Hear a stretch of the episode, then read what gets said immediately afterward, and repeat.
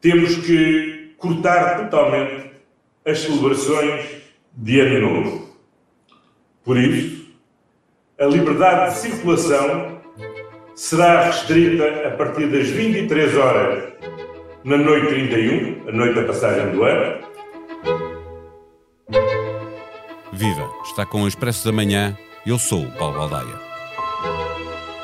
Vamos entrar em 2021 com poucas saudades de 2020 e sem festas de qualquer espécie. Já não se vai poder estar fora de casa a fazer a contagem decrescente para a meia-noite e no fim de semana prolongado de 1, 2 e 3 de janeiro voltamos ao recolher obrigatório a partir da uma da tarde. Não é que o vírus faça distinções entre a festa pagã da passagem do ano e a festa cristã do Natal, mas o espaço político obriga a que o governo faça essa distinção. Para o Natal, mantêm-se as regras bem mais levezinhas que permitem circulação entre conselhos e jantares em família sem limite de pessoas. A melhoria dos números fica abaixo das expectativas. O comportamento de cada um dos portugueses, em particular, e das famílias de uma forma mais alargada, será determinante para o futuro. A segurança depende de cumprir as mesmas regras de sempre uso de máscara, higienização constante das mãos e distanciamento social. Os portugueses têm sido muito elogiados, quer pelo governo, quer pelo Presidente da República, mas não vale diabo tecê-las na celebração do Natal e da passagem do ano. O novo estado de emergência criminaliza o não cumprimento das restrições, prevendo um ano de prisão para os incumpridores. Vera Lúcia Reigoso é jornalista do Expresso, tem acompanhado todo o noticiário sobre a evolução da pandemia, está de novo no Expresso uh, da Manhã. O índice de reprodução do vírus está de novo a crescer, apesar de haver menos novos casos, menos internamentos, uh, mas as mortes, o número de mortes não, não desce uh, tanto como se esperava. Do ponto de vista científico, unicamente do ponto de vista científico, justifica-se a flexibilidade das regras decididas para o Natal e Ano Novo? Bom dia, Paulo. Não, do ponto de vista estritamente científico, não há qualquer justificação para que haja um aleigerar das medidas eh, de, de restrição eh, contra a pandemia. Isto porque, se nós pensarmos e olharmos para os números, na prática eh, pouca coisa mudou. Há, de facto, uma diminuição do número de novos casos, mas mantém-se aquele que era o perigo inicial, que é a sobrecarga sobre o Serviço Nacional de Saúde. As unidades de cuidados intensivos estão cheias e, portanto, portanto, qualquer pequena variação para cima no número de novos casos, que pode surgir com o, o facto das famílias irem reunirem-se e haver maior deslocação até para, para compras, pode pôr em perigo este equilíbrio que é muito perclitante. E, portanto, em termos daquilo que é a evolução e, e, os próprios conceitos da epidemiologia, não se justifica, não há nenhum contexto favorável, de qualquer forma, para que agora se pense que há aqui margem para nos voltarmos a reunir todos um bocadinho mais. Eh, os especialistas, sejam os matemáticos com os seus algoritmos, sejam os epidemiologistas, eh, eh, estão a pedir a toda a gente que cumpra o máximo de regras possíveis. Ainda assim, a maioria deles teme que haja ou um novo pico ou mesmo uma terceira vaga logo em janeiro. Os especialistas, Paulo, eh, estão de alguma forma já eh, quase que a prepararem-se para janeiro. Isto é, digamos que esta maior liberdade durante o Natal é uma espécie de presente envenenado que vai pagar-se muito caro em janeiro com um possível eh, novo pico pandémico a bater-nos à porta. De qualquer maneira, se eh, os portugueses que vão ter este Natal em família eh, cumprissem todos os conselhos que são dados, eh, isso poderia significar que haveria um alívio face às más expectativas que existem. Poderia haver um alívio, mas digamos que cumprir todas as medidas tem, tem riscos sempre, uma vez que numa época festiva vai haver um convívio não só com as pessoas da casa, aquilo que são os conviventes, mas haver o um maior número de agregados e haver a família nuclear com mais os avós ou com um irmão ou outro elemento e que não é uma presença habitual no dia a dia. Portanto, ao haver essa presença extra, o risco é também ele extraordinário, independentemente das medidas que se possam tomar, uma vez que uh, continua a ser impossível fazer uma refeição com uma máscara posta e esse é de facto o momento de perigo, sendo que é uma refeição que no Natal acaba por ser sempre mais demorada, portanto vamos estar mais tempo expostos a um eventual contágio.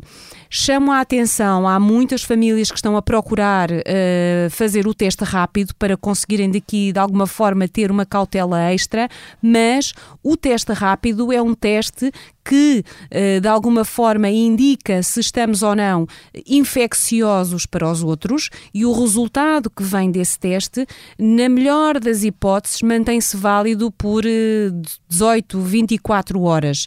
Ou seja, desse período em diante, se a pessoa estiver com um nível eh, viral que possa infectar os outros, ele vai infectar, uh, mesmo tendo, digamos assim, tido um teste que aparentemente deu ali uma segurança temporária. Ou seja, esses testes só valeriam se fossem feitos no próprio dia 24 de manhã, porque se forem feitos no dia 23 de manhã, eh, à noite do dia 24 já não, já não servem, é isso? Exatamente, e mesmo sendo testes que têm uma sensibilidade um pouco menor do que aquilo que é o PCR que nos habituámos a ouvir falar, uh, leva a que, mesmo tendo um teste rápido negativo, seja necessário manter a máscara, manter o distanciamento físico, a higienização das mãos, sobretudo quando à nossa mesa e na nossa casa vão estar pessoas com risco acrescido, nomeadamente o facto de ter uma idade mais avançada ou ter obesidade, ou ser diabético ou hipertenso, portanto, patologias que são muito comuns à grande maioria dos portugueses.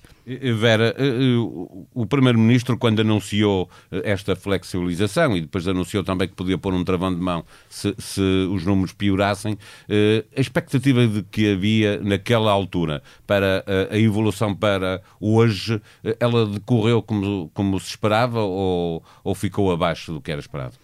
A expectativa, digamos que mantém-se no sentido em que ela foi tida em conta com uma redução do número de novas infecções. Essa redução verificou-se, mas ao contrário eh, de setembro, em que nós começámos todos a voltar a uma espécie de, de normalidade tímida, nós estávamos a partir de uma base do Planalto bastante mais, mais baixa, na, na casa, sei lá, dos 400 casos por dia, e neste momento nós estamos com 4 mil. Portanto, é por aí que nós estamos a expor-nos ao risco. O Planalto está muito alto e a possibilidade desse Planalto se transformar no pico de uma montanha é muito maior e muito mais rápida. Portanto, é um pouco tentar apelar às famílias para que mantenham o máximo possível de cautelas para que depois o preço que vamos pagar e que os cientistas já admitem que está em cima da mesa e pré-anunciado seja, digamos assim, o mais baixo possível e até com algum desconto que iremos conseguir confinar refinando muito mais no ano novo. Os cientistas estudam, informam, mas a decisão é sempre política. O cansaço de uma parte muito significativa da população e o Natal, que tem data marcada, e afinal não é quando um homem quiser. É preciso começar a olhar para a frente. Passadas as festas, chega a campanha das presidenciais, com os debates na televisão a acontecerem todos na primeira semana do ano. E a seguir, os candidatos fazem-se à estrada, provavelmente uma estrada virtual. Para a análise política, recebemos a visita do diretor adjunto do Expresso, David Inês. Viva, David! Eh, há consciência eh, eh, nos principais atores políticos de que é esperado um agravamento da pandemia nas semanas a seguir às festas do final do ano? Há absoluta consciência disso e, aliás, nem, nem era preciso olhar para o, para o que vai acontecer ou pode acontecer no Natal e Ano Novo para, uh, para chegar a essa conclusão. Basta ver o que está a acontecer nos países onde a curva voltou a ser achatada, a segunda curva desta pandemia, uh, uh, e neste momento já, já voltaram a ter um crescimento exponencial. Há países a fechar, há países a, a impor regras mais restritas para esta, para esta época. evidentemente, o risco em Portugal é, é, é igual.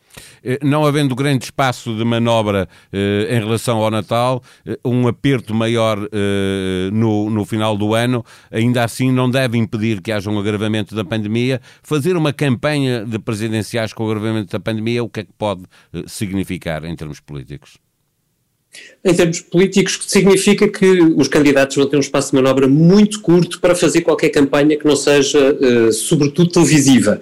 Os debates vão ganhar uma importância gigantesca. Uh, o Presidente da República, por exemplo, uh, claramente não vai poder fazer muita campanha de rua, vai ter que ser uma coisa muito pontual e com muito pouca gente à volta, só para mostrar que, que estará pelo país, e com isso marcará quase, o, diria, o, o tom para os restantes candidatos. Muito dificilmente haverá candidatos candidatos que possam arriscar muito. Uh, os comícios estão fora de causa, as arruadas evidentemente não existirão uh, e, portanto, uh, todo, será uma campanha muito curta, muito diminuta, muito concentrada no, na primeira semana de janeiro, onde os, os, os vários candidatos de frente a todos. David, já falei aqui, até contigo também, sobre a questão da, da, da abstenção que se espera para as eleições. Tudo o, o que está, a forma como estão a decorrer as coisas, mostram que a pandemia pode de facto em janeiro. Isso significará, em tua opinião, que vamos mesmo ter uma abstenção recorde? Há um risco muito grande de a abstenção aumentar, com isso também, até pelas circunstâncias muito particulares desta, desta eleição presidencial. Marcelo Rebelo de Sousa está com uma diferença muito grande nas intenções de voto, portanto, Uh, diria que é fácil que alguém olhe para as sondagens e diga que a vitória está, está garantida e, e, também Uh, convém, uh, convém lembrar, não é só uh, por causa da pandemia, não é um, a segunda, a reeleição de um presidente é tendencialmente sempre uma, um momento de menor participação.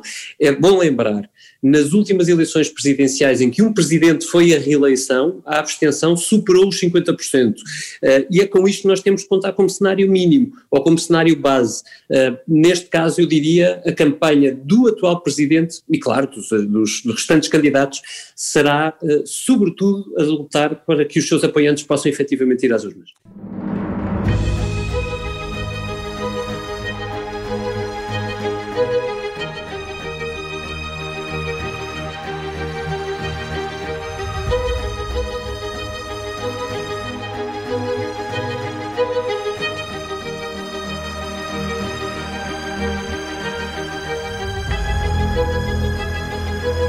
Expresso volta a estar mais cedo nas bancas. Fazemos dois destaques na revista E. Para a Times, é uma das pessoas mais influentes do mundo. A BBC acaba de fazer um documentário sobre a sua vida e obra. O texto é da jornalista Alexandra Carita. O título, Perfil de uma Guerreira. A guerreira é Marina Abramovic, a primeira mulher a expor na Royal Academy of Arts em mais de 250 anos. Na mesma revista, uma entrevista a Isabel Allende, 20 romances publicados, mais de 70 milhões de exemplares vendidos. Fala sobre o seu último livro, sobre feminismo.